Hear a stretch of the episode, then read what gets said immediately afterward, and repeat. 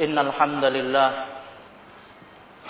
نحمده تعالى ونستعينه ونستغفره ونعوذ بالله من شرور أنفسنا ومن سيئات أعمالنا من يهده الله فلا مضل له ومن يضلل فلا هادي له وأشهد أن لا إله إلا الله وحده لا شريك له وأشهد أن محمدا عبده ورسوله لا نبي بعده. قال الله تعالى في كتابه الكريم يا أيها الذين آمنوا اتقوا الله حق تقاته ولا تموتن إلا وأنتم مسلمون. يا أيها الناس اتقوا ربكم الذي خلقكم من نفس واحدة. وخلق منها زوجها وبث منهما رجالا كثيرا ونساء. واتقوا الله الذي تساءلون به والأرحام. إن الله كان عليكم رقيبا. يا أيها الذين آمنوا اتقوا الله وقولوا قولا سديدا. يصلح لكم أعمالكم ويغفر لكم ذنوبكم. ومن يطع الله ورسوله فقد فاز فوزا عظيما. فإن أصدق الحديث كتاب الله جل في العلا وخير الهدى هدى محمد صلى الله عليه وآله وسلم. وشر الأمور محدثاتها فإن كل محدثات بدعة وكل بدعة ضلالة وكل ضلالة في النار. أعاذني الله وإياكم جميعا من النار. Ma'asyiral muslimin Jamaah Jumat yang dirahmati dan dimuliakan oleh Allah Subhanahu wa taala. Senantiasa kita terus memuji dan bersyukur kepada Allah Subhanahu wa taala atas limpahan rahmat dan karunia-Nya kepada kita semua. Yang sampai dengan hari ini, sampai dengan detik ini kita masih merasakan nikmat tersebut terus mengalir terus menjalar dan berjalan di tengah-tengah kita umat manusia. Oleh sebab itu salah satu bentuk rasa syukur kita kepada Allah Subhanahu wa taala yaitu kita konsekuen yaitu kita benar-benar mengorbankan seluruh daya upaya kita, kesungguhan kita hanya untuk Allah Subhanahu wa taala. Berusaha keras dan sungguh-sungguh untuk mencari ridha Allah Subhanahu wa taala. Dengan kita semangat menjalankan perintah Allah Subhanahu wa taala dan menjauhi segala apa-apa yang dilarangnya. Kemudian salawat dan salam hanya untuk Nabi kita Muhammad sallallahu alaihi wa alihi wasallam selalu tercurahkan untuk beliau. Yang mana dengan petunjuk beliau dan bimbingan beliau.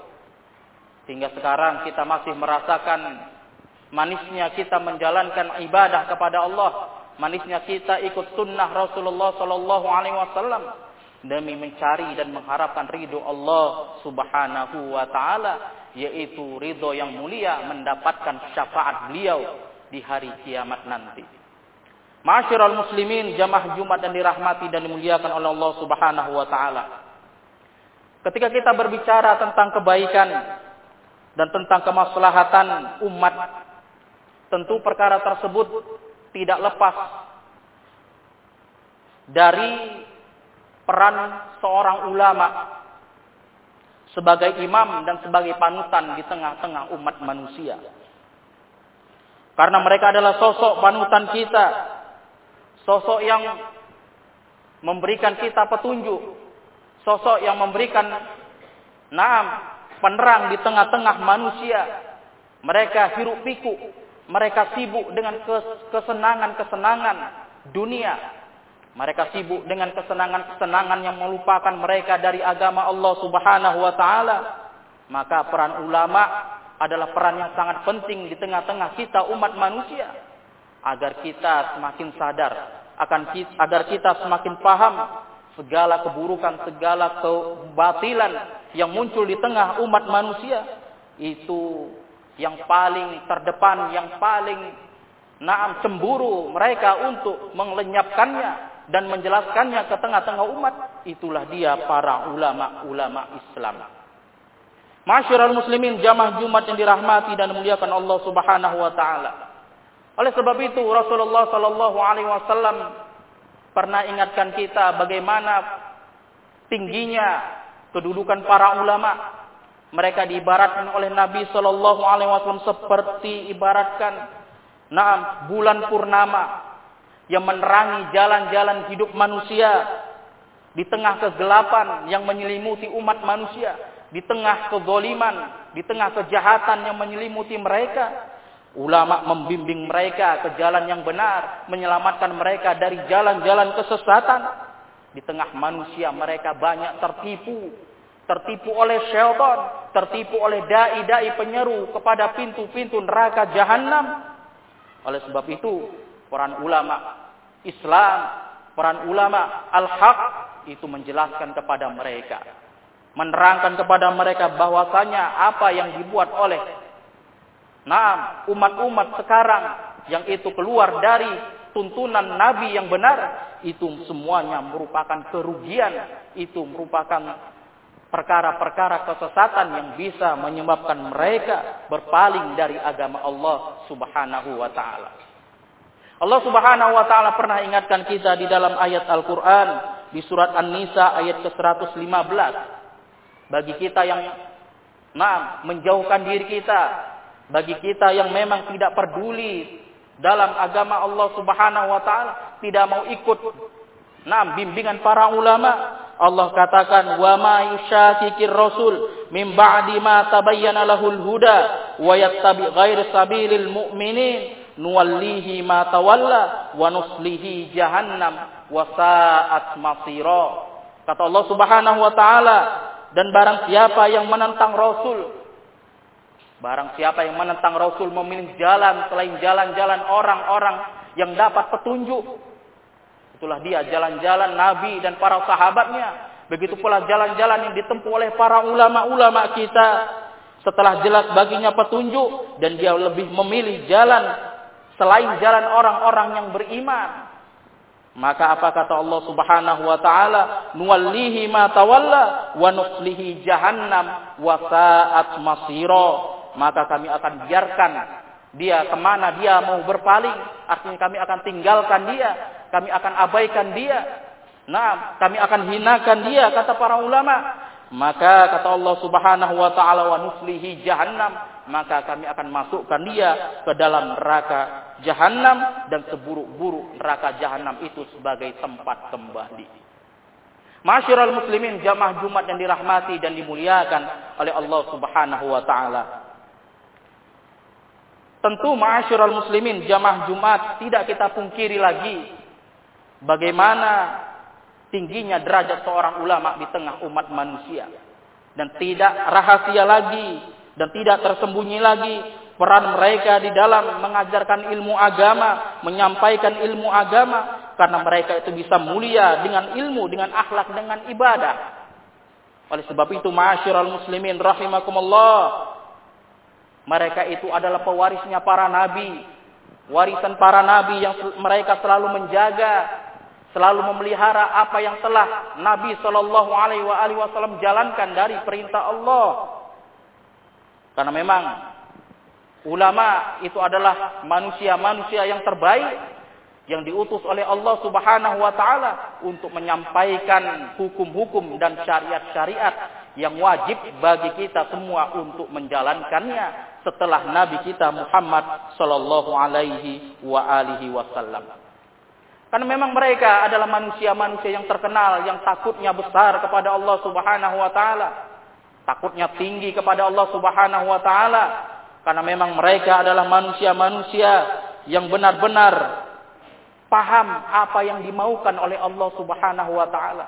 Mereka adalah enam sosok yang memang mereka paham tentang bagaimana hak-hak yang harus dipenuhi oleh hamba tentang Allah Subhanahu wa taala agar kita semakin dekat kepada Allah, akan kita agar kita semakin kenal Allah Subhanahu wa taala, lebih mengenal hukum-hukumnya. Maka peran ulama beserta ilmunya itu sangat penting.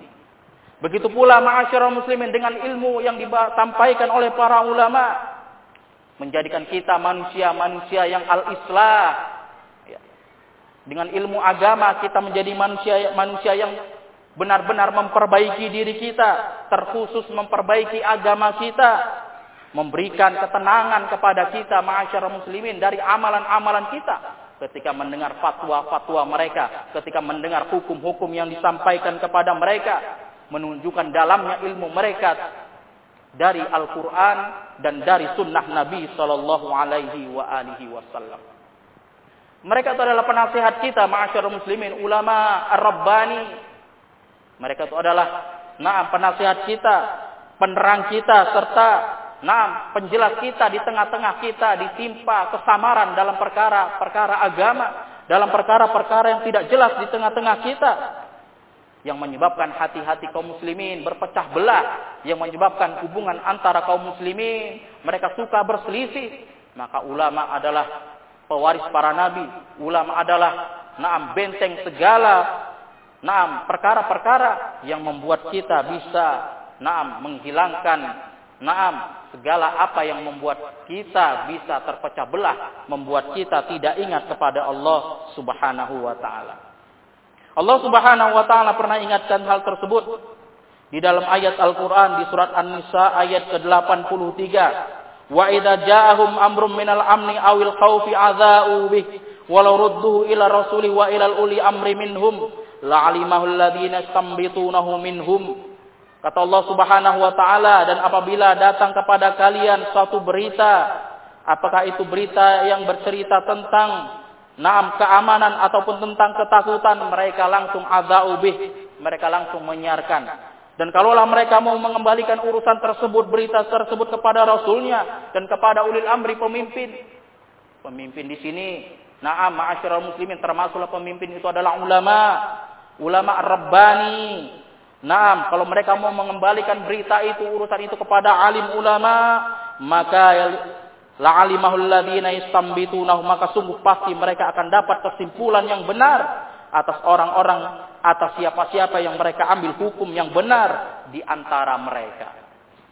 Dan Allah ingatkan lagi, fas'alu ahla dzikri in kuntum la ta'lamun. Maka tanyalah kepada orang-orang yang berilmu jika kalian tidak mengetahui.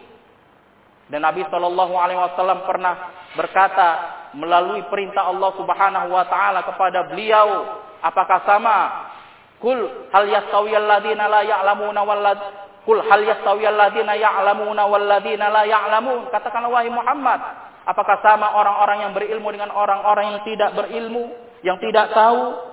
Dan Allah Subhanahu wa taala ingatkan lagi dalam surat Al-Ankabut ayat ke-43, "Wa ma ya'qiluha illal 'alimun." Dan tidaklah orang-orang yang paling berakal, yang paling paham itu kecuali orang-orang yang berilmu. Itulah dia ulama ma'asyiral muslimin, jamaah Jumat yang dirahmati dan dimuliakan Allah Subhanahu wa taala.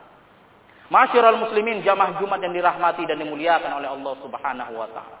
Allah Subhanahu wa taala tentu menjadikan ulama sebagai pemimpin umat, sebagai kudwah.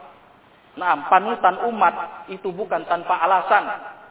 Tentu ma'asyiral muslimin dengan adanya para ulama Nah, manusia itu selalu berada di bawah keberkahan Allah Subhanahu wa taala. Manusia itu selalu berada di bawah naam petunjuk Allah Subhanahu wa taala.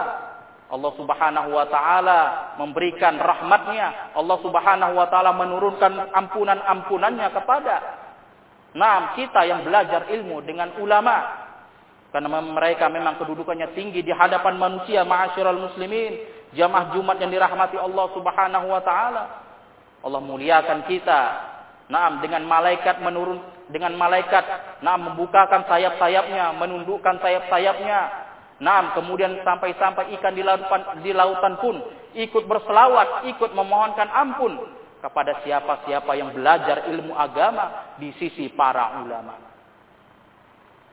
Dan ma'asyiral muslimin jamaah Jumat yang dirahmati Allah Subhanahu wa taala, para para malaikat pun mereka berdoa dengan mereka berkata, Allahumma arhamhu ya Allah, rahmatilah dia, Allahumma gfirlahu ya Allah, ampunkanlah dia, Allahumma tub alaihi ya Allah, terimalah taubatnya, malam yu'dhi fihi wa malam yuhdith fihi selama dia tidak diganggu.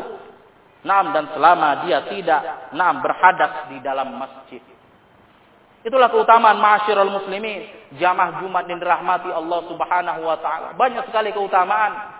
Banyak sekali naam perkara-perkara yang harus kita benar-benar pahami dari keutamaan-keutamaan naam seorang ulama. Bahkan naam ulama-ulama kita pernah memberikan atau pernah menuliskan dan mencatatkan satu kitab naam yang penting agar kita paham bagaimana kedudukan mereka ulama-ulama, kedudukan orang yang berilmu sangat tinggi sekali karena memang mereka terhadap ayat-ayat Allah Subhanahu wa taala mereka yakin. Allah jadikan mereka itu sebagai hujah di tengah-tengah umat manusia. Allah jadikan mereka itu sebagai nah, manusia pilihan, manusia yang terbaik, khairul bariyah. Manusia yang terbaik yang dipilih oleh Allah Subhanahu wa taala untuk umat manusia menyelamatkan mereka dari kesesatan menuju cahaya ilmu agama. Masyarul muslimin jamaah Jumat yang dirahmati dan dimuliakan oleh Allah Subhanahu wa taala. Seorang imam yang mulia yang bernama Al-Imam Wahab Ibnu Munabbih pernah berkata, "Yatasha'abu minal ilmi syaraf wa in kana sahibahu daniyan." Kata beliau, mempelajari cabang-cabang ilmu agama itu akan membuat mulia walaupun pelakunya itu rendah di hadapan dunia. Kemudian kata beliau lagi wal qurabu wa in kana muhinan wal izza wa in kana muhinan. Dan dia akan semakin mulia walaupun dia hina lemah di hadapan manusia. Wal qurabu wa in kana qasiyan dan dia akan semakin dekat walaupun dia jauh. Wal ghina wa in kana faqiran. Dan dia walaupun dia kaya Naam, dia akan menjadi kaya walaupun dia miskin. Wal muhabatan wa in kana wadian dan dia akan menjadi terhormat walaupun dia rendah di hadapan manusia. Dan begitu pula ucapan Al-Imam Fudail bin Iyad, lam yu'ta ahadun fid dunya syai'an afdalu minan nubuwah wa ma ba'dan nubuwah syai'an afdalu minal ilmi wal faqih. Kata beliau, kata Imam Fudail bin Iyad, tidaklah seseorang diberikan sesuatu di dunia itu lebih utama dari kenabian dan setelah kenabian itu ada yang lebih utama dan tidak ada kenabian yang yang lebih utama melainkan itu ilmu dan fakihnya orang belajar ilmu agama. Kemudian enam sosok seorang ulama Abu Aswad Ad-Du'ali pernah berkata, "Laisa syai'un a'zu minal ilmi wal mulku hukamu 'alan nas wal ulama hukam 'alal muluk." Kata Nam Abu Aswad wad Ali tidaklah tidak ada sesuatu yang lebih mulia daripada ilmu dan raja itu adalah menghukumi atas manusia dan ulama itu adalah menghukumi atas raja.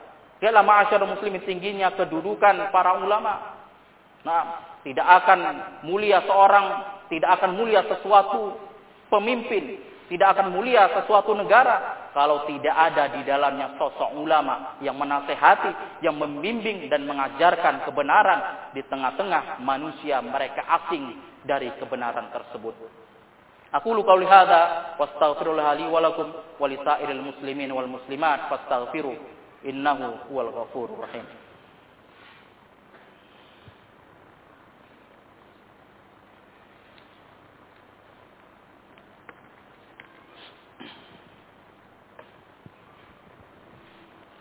Alhamdulillah. Alhamdulillahilladzi arsala rasulahu bil huda wa dinil haq liyudhhirahu 'ala dini kullihi wa kafa billahi syahida wa asyhadu an la ilaha illallah wahdahu la syarikalah wa asyhadu anna muhammadan abduhu wa rasuluhu la nabiyya ba'd. Ma'asyiral muslimin jamaah Jumat yang dirahmati dan dimuliakan oleh Allah Subhanahu wa taala di antara keutamaan-keutamaan para ulama itu adalah mereka itu saksi-saksi di hadapan Allah Subhanahu wa taala. Allah Subhanahu wa taala pernah berfirman, "Syahidallahu annahu la ilaha illahu wal malaikatu wa ulul ilmi qa'iman bil qist. La ilaha illa huwal azizul hakim." Allah Subhanahu wa taala pernah berfirman di dalam surat Al-Imran ayat ke ayat ke-18, Kata Allah, syahid Allah, Allah menjadi, menjadi saksi bahwasanya tidak ada sesembahan yang berhak disembah kecuali Allah Subhanahu wa taala. Begitu pula para malaikat-malaikatnya dan orang-orang yang berilmu iman yang tegak dengan adil bahwasanya tidak ada sesembahan yang berhak disembah kecuali Allah Subhanahu wa taala yang maha agung lagi maha bijaksana. Dan Allah katakan lagi di dalam ayat yang lain Allah katakan Summa yaumal qiyamati yukhzihim wa yaqulu aina syuraka'i alladziina kuntum tusyaquna fihim. Kata Allah Subhanahu wa taala kemudian Allah Subhanahu wa taala menghinakan mereka orang-orang yang tidak beriman di hari kiamat nanti. Yukhzihim. Kemudian dengan Allah Subhanahu wa taala berfirman, "Aina syuraka'i alladziina kuntum tusyaquna fi?" Di mana sekutu-sekutu kalian itu yang mana kata Allah Subhanahu wa taala, yang mana dulu kalian membelanya, kemudian kalian memusuhi nabi-nabi dan orang-orang yang beriman. Kemudian Allah Subhanahu wa taala katakan, qala alladziina utul ilma innal khizya al-yauma wasu'u 'alal kafirin. Kata Allah Subhanahu wa taala, kata Allah Subhanahu wa taala orang-orang yang mereka diberikan ilmu dari kalangan para ulama maka sesungguhnya kehinaan akan menimpa mereka di hari itu dan sungguh mereka akan mendapatkan siksa bagi orang-orang kafir di hari kiamat nanti. Nah, ma'asyiral muslimin jamaah Jumat yang dirahmati Allah Subhanahu wa taala. Allah muliakan orang-orang berilmu dengan banyaknya mereka menyampaikan nasihat, dengan banyaknya mereka menyampaikan ilmu agama, menyampaikan hukum-hukum syariat agar kita yakin dan percaya bahwasanya apa yang dibawa oleh Rasulullah Shallallahu Alaihi Wasallam itu merupakan kebenaran. Begitu pula para ulama itu menjadi saksi, orang-orang yang berilmu itu menjadi saksi bahwasanya apa yang dibawa oleh Rasulullah Shallallahu Alaihi Wasallam dan nabi-nabi terdahulu itu adalah sesuatu, nam, sesuatu yang menjadi pedoman seharusnya yang harus memang benar Nah, dipakai benar-benar itu harus dijalankan oleh setiap manusia. Karena memang ma'asyiral muslimin, orang-orang yang berilmu itu tidak pernah sedikit pun mereka naam memalingkan, tidak pernah sedikit pun mereka naam mengkhianati apa yang menjadi tugas mereka sebagai seorang yang berilmu. Makanya oleh sebab itu ma'asyiral muslimin rahimakumullah ada ulama yang berkata perumpamaan seorang yang nak berilmu dibandingkan orang yang ahli ibadah itu seperti sesuatu yang memang lebih berat bagi syaitan. Dalam sebuah riwayat laqiyah la lafaqih lafaqihun wahidun asyaddu ala syaitan minal alfi abid. Maka sungguh ada satu orang yang fakih dalam urusan agama itu lebih menyusahkan bagi syaitan dibandingkan seribu orang ahli ibadah. Artinya apa ma'asyar muslimin? Kalau orang-orang yang ahli ibadah itu sungguh dia akan memberikan manfaat untuk dirinya sendiri. Sedangkan sedangkan ahli ulama, orang-orang yang berilmu itu manfaatnya untuk orang lain dan untuk seluruh umat manusia. Masyarul muslimin jamaah Jumat dan dirahmati Allah Subhanahu wa taala. Ketika kita berbicara tentang seorang ulama, seorang ulama Ar-Rabbani, tentu ulama yang bagaimana? Yang diinginkan oleh Nabi Shallallahu Alaihi Wasallam, yang diinginkan oleh Allah Subhanahu Wa Taala di ayat-ayat yang sebelumnya kita ceritakan, yang kita sampaikan. Dijawab oleh para ulama, ulama yang bagaimana? Apakah ulama yang sampai sekarang mereka menyeru kepada fanatisme atau ulama-ulama yang mereka tetap kokoh di atas pemahaman sesat mereka maka al-imam al-allamah Abi Abdullah Muhammad ibn Ibrahim ibnu Jamaah al-Kanani. Beliau menjawab yang dimaksud dengan ulama itu adalah al-ulamaul amiluna. Ulama yang mereka mengamalkan ilmu mereka. Itulah ulama yang diinginkan. Itulah ulama-ulama yang memang menjadi penerang, menjadi pelita di tengah kegelapan manusia. Yang menolong mereka, membimbing mereka dari kesesatan, dari keburukan-keburukan. Oleh sebab itu, ma'asyiral muslimin, jamaah Jumat yang dirahmati Allah Subhanahu wa taala, ulama-ulama tersebut adalah ulama-ulama yang memang qasduhu bihi wajh Allah, yang memang tujuannya ingin mengharapkan wajah Allah yang mulia, wa zulfa ladaya fil jannatin na'im dan membuat kita bisa dekat ke surga Allah yang nikmat. La min talabihi bisu'in niyah. Tidaklah dia dengan ilmu itu dengan dia memalingkan niatnya dengan buruknya niatnya. Au khabas tawiyah atau dengan dia naam khabas menyia-nyiakan atau dia naam membuang pemikiran-pemikirannya. Al khabas naam naam busuknya niatnya. Al khabas an-niyah busuknya pemikirannya. Atau aghrabud dunyawiyah atau tujuannya karena ingin mencari dunia. Au minjain atau dengan kemuliaan au malin atau dengan harta au mutakathiratun fil ittiba au tolab atau banyaknya yang ikut atau banyaknya orang-orang yang belajar dengannya bukan itu sandarannya ma'asyarul muslimin ulama yang rabbani adalah ulama yang amiluna yang mereka mengamalkan ilmu mereka hanya mengharapkan wajah Allah Subhanahu wa taala maka kita lihat sekarang ma'asyurul muslimin. Bagaimana hari terus berganti, kemudian zaman terus berkembang, kemudian sesuatu musibah terus menimpa kita, terkhusus di tengah kita dengan musibah kematiannya para ulama, yang mana baru-baru hari ini ma'asyurul muslimin rahimakumullah, kita telah kehilangan sosok ulama besar kita, ulama mulia kita, yaitu Syekh Al-Allamah Saleh Al-Wahaidan. Beliau wafat meninggal. Naam.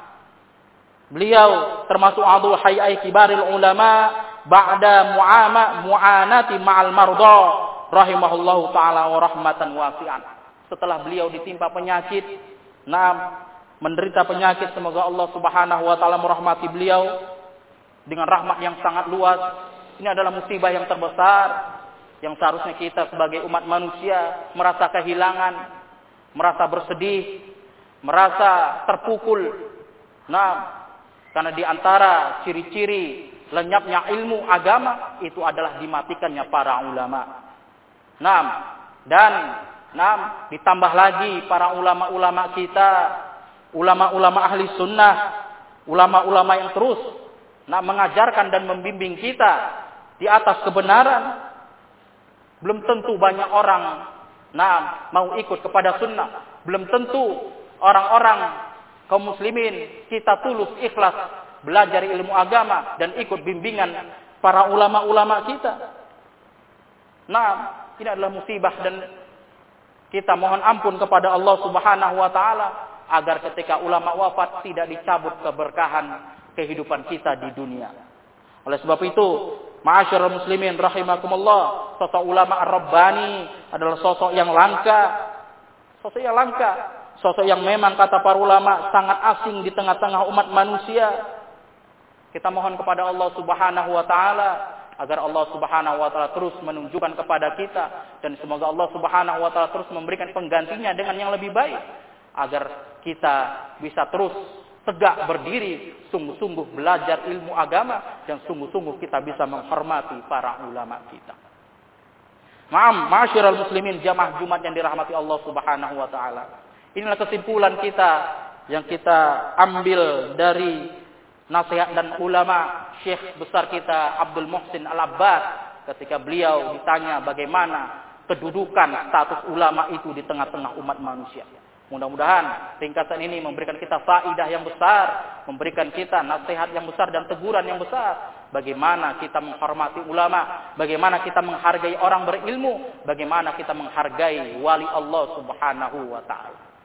Allahumma salli ala Muhammad wa ala ali Muhammad kama sallaita ala Ibrahim wa ala ali Ibrahim wa barik ala Muhammad wa ala ali Muhammad kama barakta ala Ibrahim wa ala ali Ibrahim innaka Hamidum Majid. Allahumma ighfiril muslimina wal muslimat wal mu'minina wal mu'minat al ahya'i minhum wal amwat innahu sami'un qaribun mujibud da'wat. Rabbana atina fid dunya hasanah wa fil akhirati hasanah wa qina adzaban nar. Subhana rabbika rabbil izzati amma yasifun. Wassalamun alal mursalin. Walhamdulillahi rabbil alamin yuqimus shalah.